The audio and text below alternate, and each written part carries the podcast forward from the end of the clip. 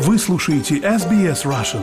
Больше интересных материалов на сайте sbs.com.au slash russian.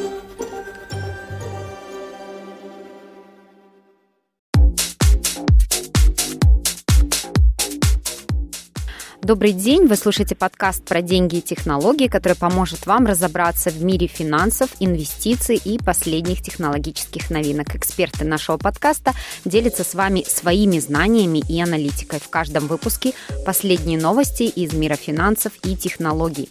Представляю моего постоянного соведущего, кандидата экономических наук, финансового эксперта и технологического предпринимателя Павла Энтина. Павел, здравствуйте. Добрый день, Виктория.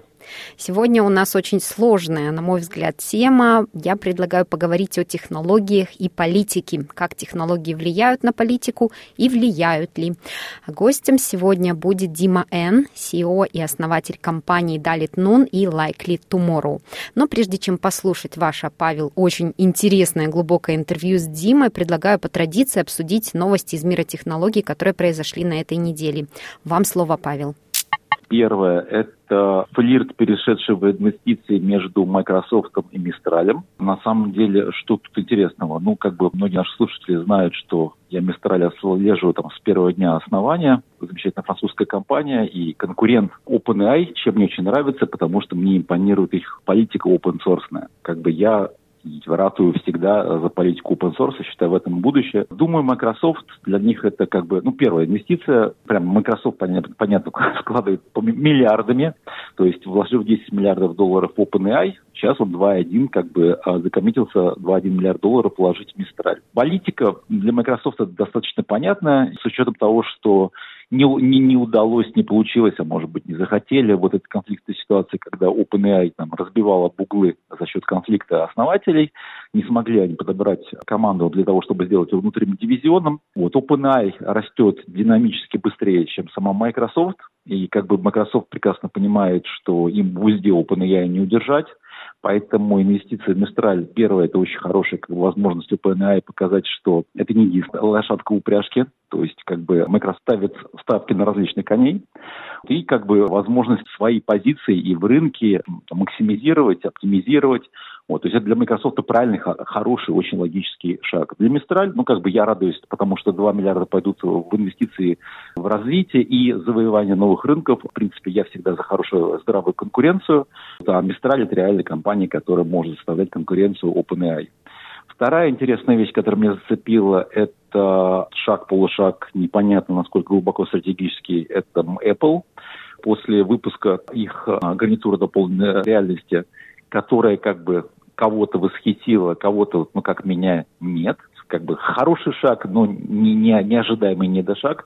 Вот сейчас произошла другая очередная вещь. Они закрыли направление проекта по Apple Car все, что фолловеры, то, что фанаты, как вот эти ролики делали с эппловскими яйца, яйца автомобилями будущего, как бы, ну, не случится этого. Судя по всему, опять же, компания повела консервативную политику и решила не рисковать. То есть, помните, мы когда обсуждали с вами по поводу Илона Маска и Тесла, мы говорили да. о том, что Тесла все-таки же сейчас теряя позиции по EV в отношении растущего конвейера китайских машин, вот, но при этом как бы позиция с точки, с точки зрения беспилотной машины и как бы такого как бы гигантского комплекса мультимедиа entertainment для пассажиров и водителей, который станет пассажиром, как бы они очень четко держат свою стратегию и движутся. На самом деле ожидалось, что в этой стратегии кто-то, там, единственный, кто может подвинуть, это Apple. Но вот, видимо, как бы Apple закрыл это направление и, как бы, наверное, скорее всего, сфокусируется на единственном девайсе, который у них остался для автомобилей. Скорее всего, как универсальный поставщик для любого автомобильного бренда, который может Apple систему ставить себе. Посмотрим, чья стратегия более правильная. И уж если затронули богатого бедного Маска, богатого с точки зрения материальных доходов, бедного с точки зрения иногда ситуации, в которую он попадает, потому что его неуемная джаз дует, желание, возможность везде поучаствовать и показать, что это реально. Часто его вот эта диверсификация его активов, она его иногда бьет очень сильно. Сейчас в очередной раз э, вот как бы Твиттер, куда он заскочил и никак не может разобраться, сильно ударила репутации поменьше других его инвестиций. Точно так же вот сейчас, как бы будучи акционером Старлинка, американское правительство Госдеп, э, там, Минобороны на него поджимают по его подтверждению как бы в развертывании участия глубоком Старлинка в Старшилде над Тайванем. То есть для того, чтобы система коммуникации войск в Тайване в случае чего могли хорошо, качественно работать. Но мы прекрасно помним, что у Теслы а, гигантский китайский рынок и присутствие его там, в фабрике.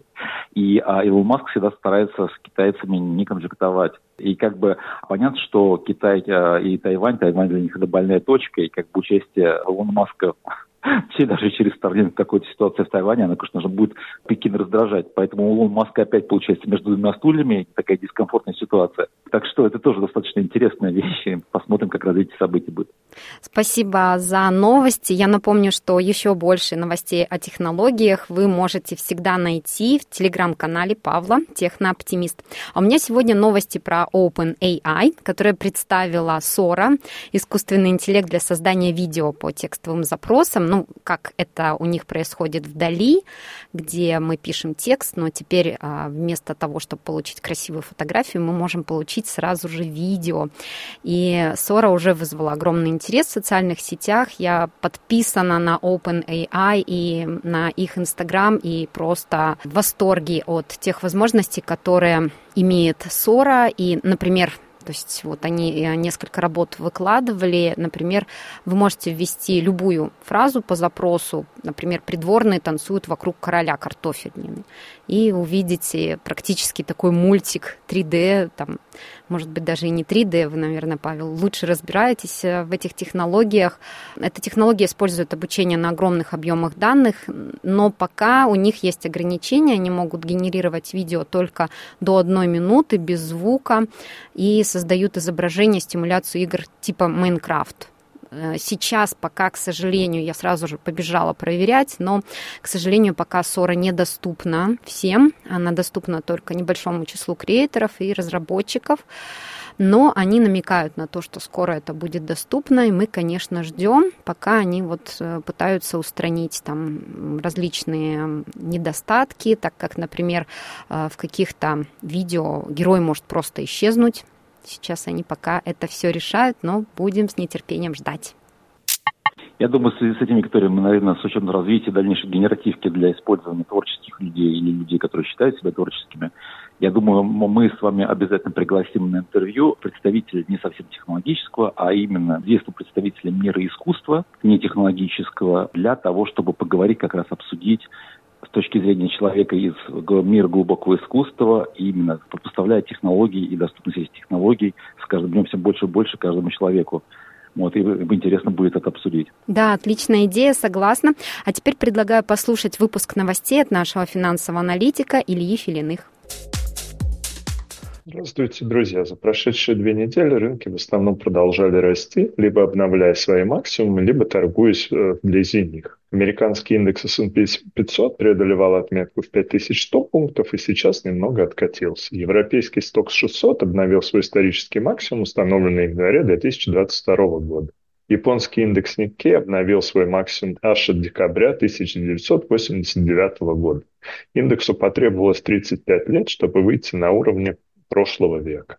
После каникул из-за празднования китайского Нового года продолжился отскок, который может перейти в дальнейший рост китайских акций. Тем временем австралийский индекс ASX 200 остается ниже уровней конца января, начала февраля. Наш рынок не поддержал продолжение роста и консолидируется в диапазоне 7500-7700 пунктов. На рынках облигаций сильных движений также не наблюдалось.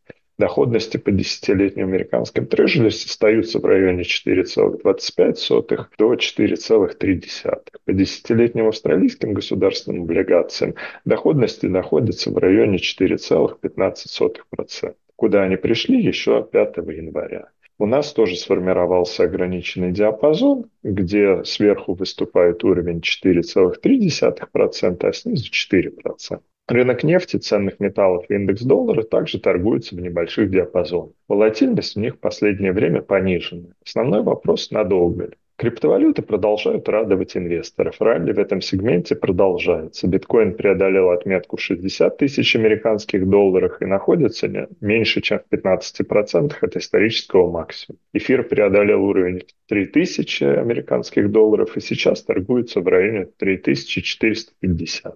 В апреле биткоину предстоит очередной халвинг. Это событие, когда награда за добытый блок снижается в два раза. Прошлые халвинги цена обычно перед этим снижалась и начинала рост уже после.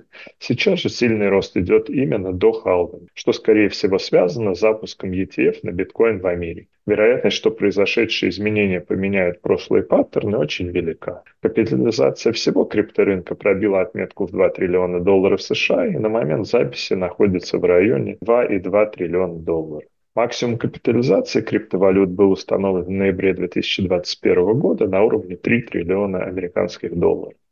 Макростатистика, выходившая за это время, оказалась разнонаправленной. Инфляция в США за январь вышла выше ожиданий.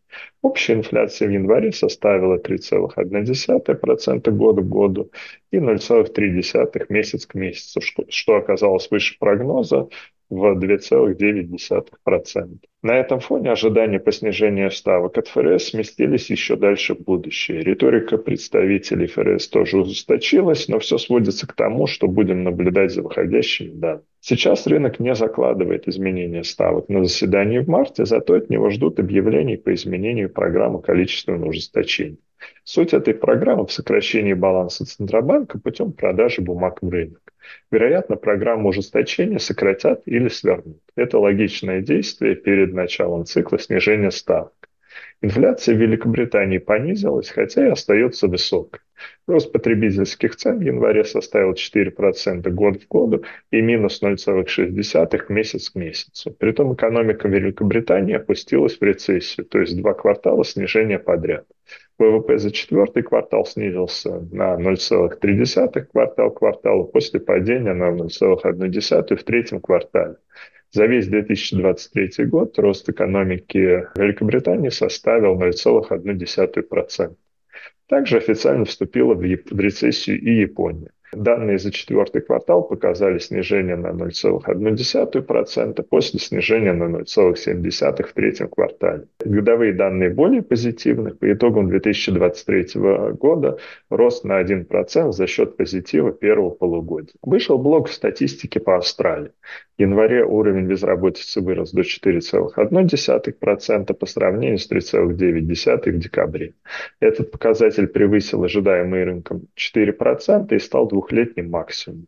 При этом было создано всего 5 тысяч рабочих мест вместо прогнозируемых 25 тысяч.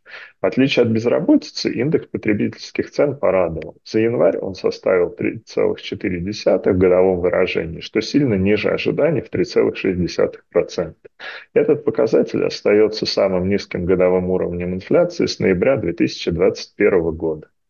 Резервный банк Новой Зеландии на прошедшем заседании оставил ставку без изменений на уровне 5,5%. Ожидания возможности повышения не оправдались, но риторика по-прежнему жесткая. РБНЗ считает, что уровень ставок должен оставаться на ограничительном уровне в обозримом будущем, чтобы гарантировать возвращение потребительской инфляции к цели в диапазон от 1 до 3%. Спасибо, Илье. А теперь я предлагаю перейти к главной теме нашего выпуска и поговорить о том, влияют ли технологии на политику, и послушать интервью Павла с Димой Н, основателем и генеральным директором компаний Dalit Noon и Likely Tomorrow, стратегическим советником в Morpheus XA, он обладатель глубоких знаний в области VR, 3D и управления творческими проектами. Какие-то десятилетия назад технолог, буду называть привычным советским словом инженер. Знаешь, десятилетия назад инженер для государства был неким тулзом. Это был инструмент. Построй это, создай это, напиши это и так далее. Это был тулз. А сейчас инженер как творец, он, мне так кажется, что он вышел за пределы за зоны того, что он тулз. Он создает систему, и в рамках этой системы новые правила игры. И здесь уже вопрос как бы взаимоотношений государства этого инженера, потому что система, которую он создает, она уже не подгосударственная, мы сейчас не при регулировании, а она очень часто становится надгосударственной с точки зрения возможностей. Вот как бы так или не так? А, так, но государство как структура, как структура очень очень связанная с реальностью, получает информацию и работает с информацией, которая приходит с разных сторон и в разных формах. государство, в отличие от инженера, чаще, чем нет, видит своего клиента и видит положение своего клиента очень хорошо. Да? Когда в десятых годах была мода говорить о государстве как о поставщике сервису, тогда буквально употребляли слово «клиент». Но инженер своего клиента не видит. Инженер может руководствоваться разными идеями, но это инженер создал эпидемию депрессии у 13-летних девочек в мире. Это инженер создал эпидемию одиночества у студентов в мире. И инженер создал, сделал все это не потому, что хотел зла. Инженер все это сделал, потому что не был частью структуры, которая в том числе имела корни в обществе и в данных, которые это общество описывает, во всем прочем, что с этим сказано. Мы явно находимся по разные стороны э, этого забора. Я э, очень далек от того, чтобы боготворить инженеров и вообще в целом технологическое развитие, особенно в связи с политикой, у меня вызывает сейчас значительное беспокойство. Понимаю, тренд, знаешь, как говорится, а даже в рамках вот этого тренда боязни искусственного интеллекта, это пока что тренд боязни тех, кто стоит за искусственным интеллектом. А сейчас вышла как бы новый бестселлер там, на Амазоне. Это новая теория заговора по поводу уже технологических заговорщиков. Там причем поименованы, грубо говоря, ну, я не знаю, по какому принципу выбрали, наверное, скорее всего, участие в развитии искусственного интеллекта, инвестиций и так далее. Самая пятерка такая, знаешь, пятерка заговорщиков, технооптимистов, если я сказал слово технооптимизм, это Марк Андерсон, а дальше идут Питер Тиль, Илон Маск, Сэм Альтман и Марк Цукерберг. С точки зрения, что люди компаниями, технологиями, которые могут поломать любую, любую политическую систему. Диджей-рептилоиды. Да, да, да, да, да. Вот что ты думаешь на эту тематику? И где тут, знаешь, где конспирисиферия как конспирисиферия, и где, где правда как правда с точки зрения возможностей завтрашнего дня? Я упомянул три изобретения, которые, с моей точки зрения, сделали современную политику. Да. Это бесконечный фид. Мы листаем любые социальные медиа, и он не кончается, да, никогда. И две вещи, которые к этому бесконечному фиду прилагают, чтобы его на, наполнить. Это разнообразные системы рекомендаций, которые начинались там с метода опорных векторов и сейчас э, нейросети, и э, система шаринга контента. Это привело к тому, что каждый из нас, когда видит ленту контента, 8 из 10 постов, мне кажется, в лучшем случае не принадлежат людям, на которых мы подписались. Это чьи-то еще идеи и мнения. Это сделало возможным любым людям находиться без нашего согласия или желания в нашем мысленном или, или эмоциональном, эмоциональном, чаще, чем мысленном пространстве. Так? А, мне кажется, что довольно естественно, что люди, и это очень disturbing, то, что называется, люди это чувствуют. Мне кажется, это очень сложно не почувствовать, что ты вдруг э, завелся, разозлился, но о чем, почему, когда политика возникает из того, что называется non-issues, из пустяков. Э, мне кажется, что довольно естественно, что люди отождествляют этот эффект с людьми, которые владеют компаниями, которые наиболее хорошо эксплуатируют эти технологии. То есть это даже не один шаг, а три шага потому что кнопку лайк не Facebook, например, придумал, ее придумала маленькая социальная сеть, уже не существующая FriendFeed, как называлась, и так далее. Но э, Facebook э, эксплуатирует лучше всего, всего это, э, и все Facebook properties. Это, Twitter это лучше всего эксплуатирует. Отчасти мне кажется, что с LLM такая же примерно э, вещь. Ты ощущаешь, что что-то происходит не то, что твое мыслепространство нарушается, что э, в него вторгается третий человек. Поэтому, мне кажется, это очень естественно. Хотят ли эти люди вмешиваться в политику, мне сложно сказать, но мне кажется, что скорее нет, потому что мне кажется, что не, не вполне ясно, зачем до тех пор, пока э, они заняты тем, чем заняты, и политики им не мешают, не вполне ясно, зачем эта замечательная компания прекрасных мужчин вдруг захотела бы управлять окружающим нас миром и с какими именно целями. Давай так. Марк Цукерберг во сне увидел Бога Отца, который сказал, ты новый Ной, ковчег строить не надо, пускай демократы выиграют. Насколько, проснувшись силой убеждения в, в том, что он богоизбранный, Марк Цукерберг может корабль достаточно сильно повернуть в эту сторону? Я не специалист в американской политике далеко, и поэтому у меня возникли бы обратные вопросы. Почему бы, если Марк Цукерберг не преследует какие-то политические цели, ему не воспользоваться очень стандартным, как я понимаю, в США инструментарием э, лоббистов? которым он, вероятно, и так пользуется, да, который, вероятно, будет для него эффективнее. Но мы можем этот э, разговор развернуть на знакомые страны более знакомые. Саудовская Аравия строит сверхтехнологический город в пустыне, который называется The вкладывает туда миллиарды долларов. Путин ведет кровавую войну, вкладывает туда миллиарды долларов. Да. Что у этих людей получается именно? Это люди, которых уже, уже ничего не... У них что-то получается. Да? Наверное, ответ такой. Но Цукерберг — это э, Facebook, это, вероятно, все-таки сущность более слабая, как я ожидаю, как минимум более, более видимая, более э, легислируемая, нежели чем, скажем, страны Саудовской Аравии. Не знаю, вот Катар вкладывает, вложил 8 миллиардов долларов в э, Ivy League университетов США за последние 15 лет. Зачем, почему, никто не знает. Вероятно, тоже преследуя какие-то свои цели. Но в самом деле все эти гигантские, никому не подконтрольные нефтокра... петрократии вкладывают гигантские деньги и имеют ограниченные результаты. Какие шансы у Цукерберга? Зачем?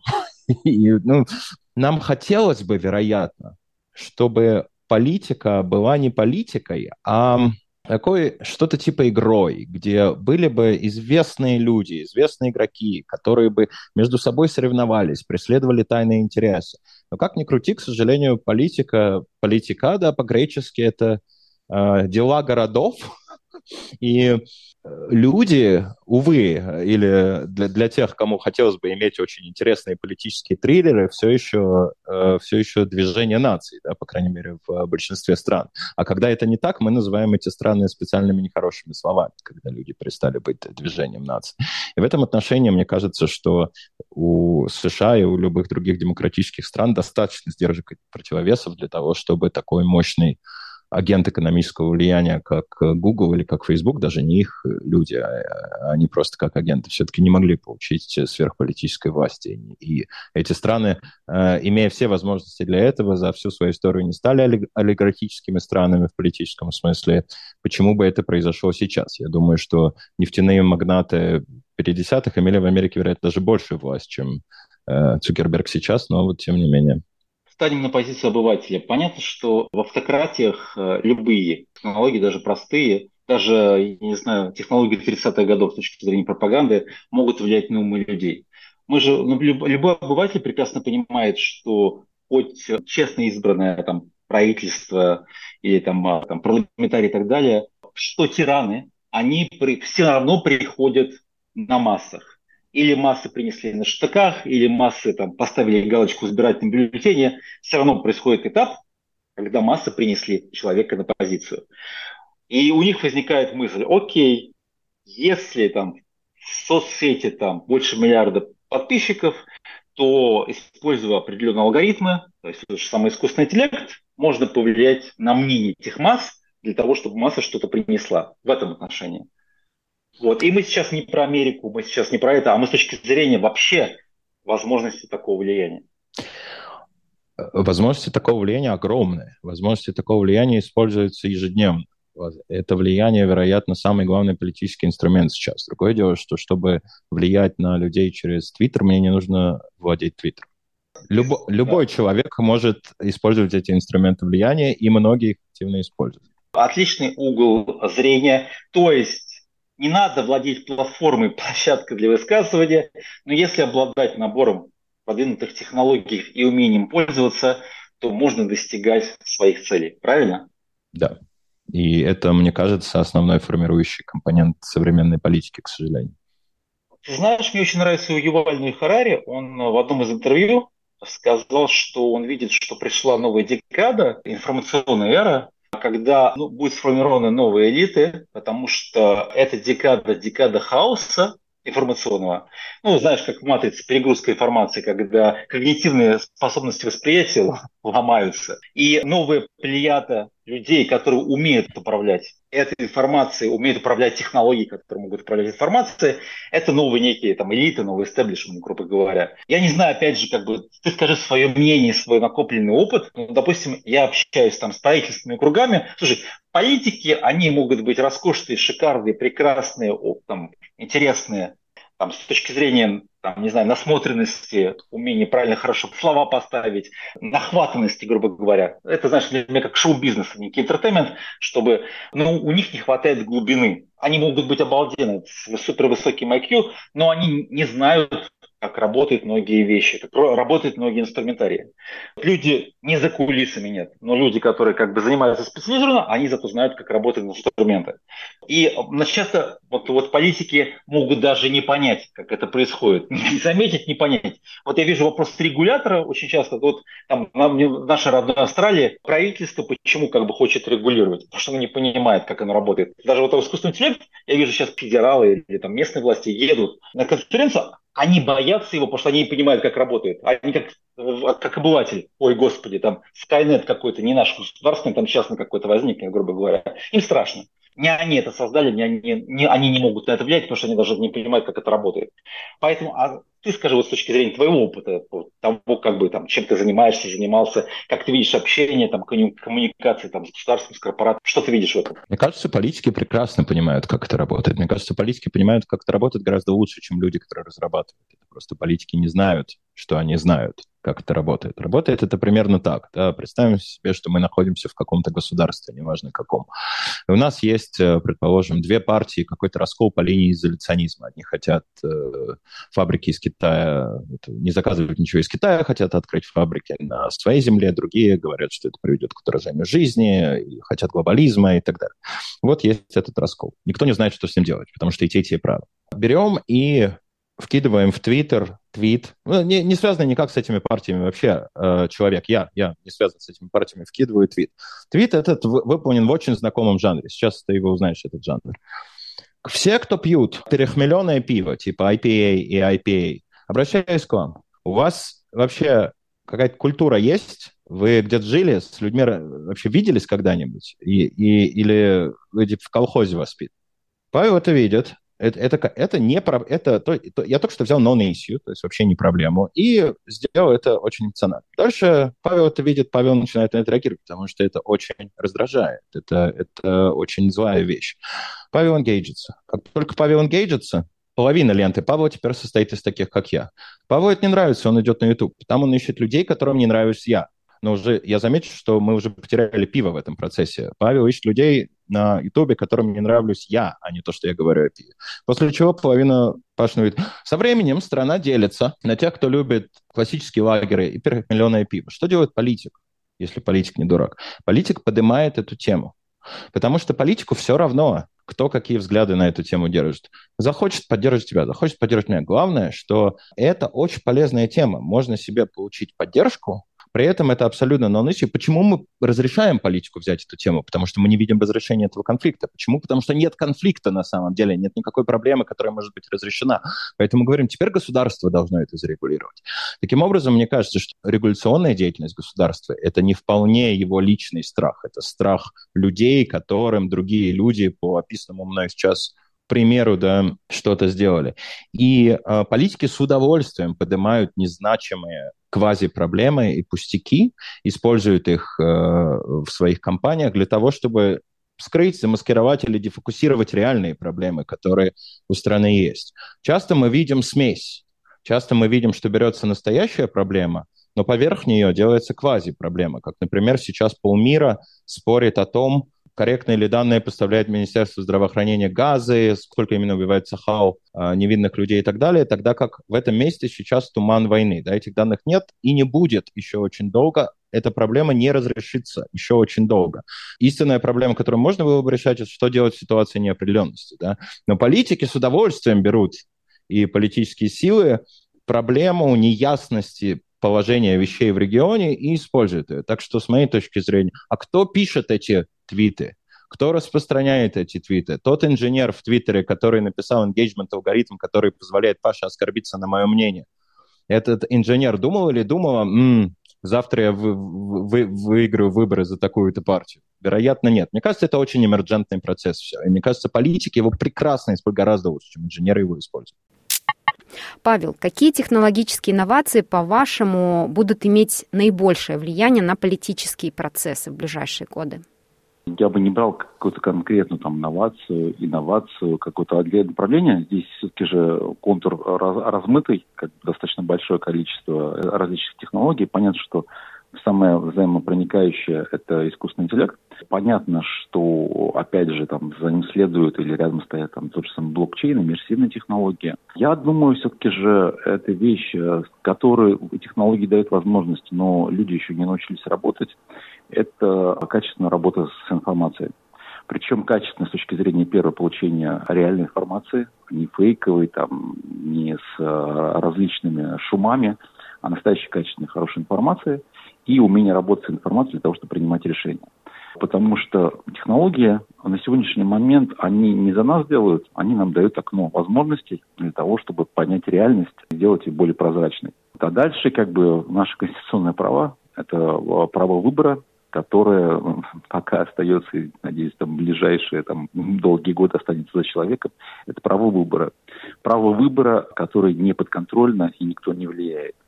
В этом и смысл а, получения достоверной информации, прозрачной, рейтингованной, подтвержденной, качественной, для того, чтобы мы, синхронизируя информацию с нашими личными а, убеждениями, могли принимать правильное решение с точки зрения права своего голоса. Павел, а в какой степени виртуальная и дополненная реальность могут изменить способы ведения политических кампаний и взаимодействия с избирателями? Ну, тут много различных вариантов. Первое – это там новая площадка, потому что последние несколько лет большое количество разговоров по поводу того, что иммерсивная среда – это просто новая среда, это коммуникация, общение и так далее. Помните, сначала интернет не заменил, там, отжал какое-то место, аудиторию и время утраченных часов у телевидения. Сейчас иммерсивные технологии потихонечку там, начинают отжирать этого у интернета, ну и у телевидения тоже. То есть это некая новая плоскость, э, где люди могут взаимодействовать, да, то есть и в этой плоскости возникает много достаточно новых возможностей донесения информации. Вспомните предыдущие выборы, в которых победил Трамп, и, кстати, Трамп победил там в основном счетом различных медийных механик, которые используются в интернете. Иммерсивные технологии создают новую площадку, совершенно новую среду. Это во-первых. Во-вторых, площадка – это хорошо, но при этом не забываем с точки зрения нахождения, ну, для нас с точки зрения психологии это новая площадка. И э, при этом, заходя в такое пространство, что такое иммерсивная среда, да, иммерсивная это не, там, не иммерсия, это куда мы очень сильно погружаемся. И, соответственно, так как иммерсивная среда, она создает возможность создания тех вещей, которых нет в реальной жизни, это значит и влияет на нашу психологию, то есть влияет на наше восприятие ну, понятно, что влиять на наше восприятие можно повлиять там, с точки зрения искусства, нравится, не нравится, красиво и так далее, а с точки зрения политики можно повлиять по-другому. То есть, э, вот мы, я только что сказал по поводу прозрачности и качества информации, но мы прекрасно понимаем, что даже информацию, подавая в, в различном контексте, в различном оформлении, в различной упаковке, она может по-разному сработать. То есть иммерсивная среда дает возможность работать новым рецептором. То есть это там наша реакция зрением, слухом и всем остальным. Среда погружения такая, что как бы мы это будем неразделимо ощущать, это вот еще очень четко будет контактовать, воздействовать на наш мозг. Плохо это или хорошо, разбежимся по полярным углам, как бы вопрос, кто и как этим будет э, как бы взаимодействовать, какие правила игры будут и все остальное. Опять же, как я всегда говорю, технология открывает дверь возможностей, а все дальше зависит от людей. Да. А возможно ли, по-вашему, полностью исключить человеческий фактор из процесса принятия политических решений с помощью искусственного интеллекта? Ну, на самом деле, первое, человеческий фактор исключить ну, нельзя. Но опять же вопрос, человеческий фактор бывает по-разному. Вот, допустим, я как некий как бы такой глубокий технологический человек, который там любит технологии науку, для меня человеческий фактор – это фактор ошибки потому что, грубо говоря, понятно, что там калькулятор меньше ошибается человека. Ну, то есть обычно всегда вот даже говорят о различных системах безопасности или там системе принятия решений, слово «человеческий фактор» подразумевает, что человек может ошибаться. С одной стороны. А с другой стороны, человеческий фактор, опять же, пока что в нашей текущей там, эволюции для нас представление, что человек как бы это вершина всего, и значит все самое прекрасное, все самое замечательное, и в том числе возможность выбирать возможность принимать решения. Это остается за человеком, и это как бы его прекрасная возможность, если он все правильно делает. Поэтому, да, человеческий фактор, я думаю, останется и с той, и с другой точки зрения. Я думаю, человеческий фактор пока что неизгладим с точки зрения как бы вот всей этой логики, всей нашей религии нашей избранности только что того, что у нас есть право решения. И с другой стороны, я думаю, что не скоро мы увидим, когда человеческий фактор с точки зрения ошибок, он тоже будет удален. Не по причине того, что это нельзя сделать, а по причине того, что человек оставляет за собой право на ошибку, и как бы вся среда там, там, законодательная, регуляторка, там, судебная, она как бы пока что защищает это право человека на ошибку. Так что я думаю, нет, нет, нет, конечно же, это, вы знаете, может у нас будет гигантское количество новых технологий, э, хардвера, софтвера и так далее, и все равно, и все равно за человеком останется и самое прекрасное, и самое худшее. Вот на этой ноте предлагаю завершить наш подкаст. А на сегодня мы прощаемся с вами. Напомню, что вели этот подкаст Павел Лентин и я, Виктория Станкеева. Подчеркну, что в этом подкасте мы не даем вам никакую специфическую финансовую информацию, личных рекомендаций и советов. Если вам нужен финансовый совет, пожалуйста, обратитесь напрямую к экспертам. И, конечно же, не пропустите наш следующий подкаст, который выйдет уже скоро. И подписывайтесь на нас во всех приложениях приложениях для подкаста. Просто введите на русском или на английском языке деньги и технологии. Подпишитесь, это поможет большему количеству людей послушать эту полезную информацию. Спасибо. Спасибо.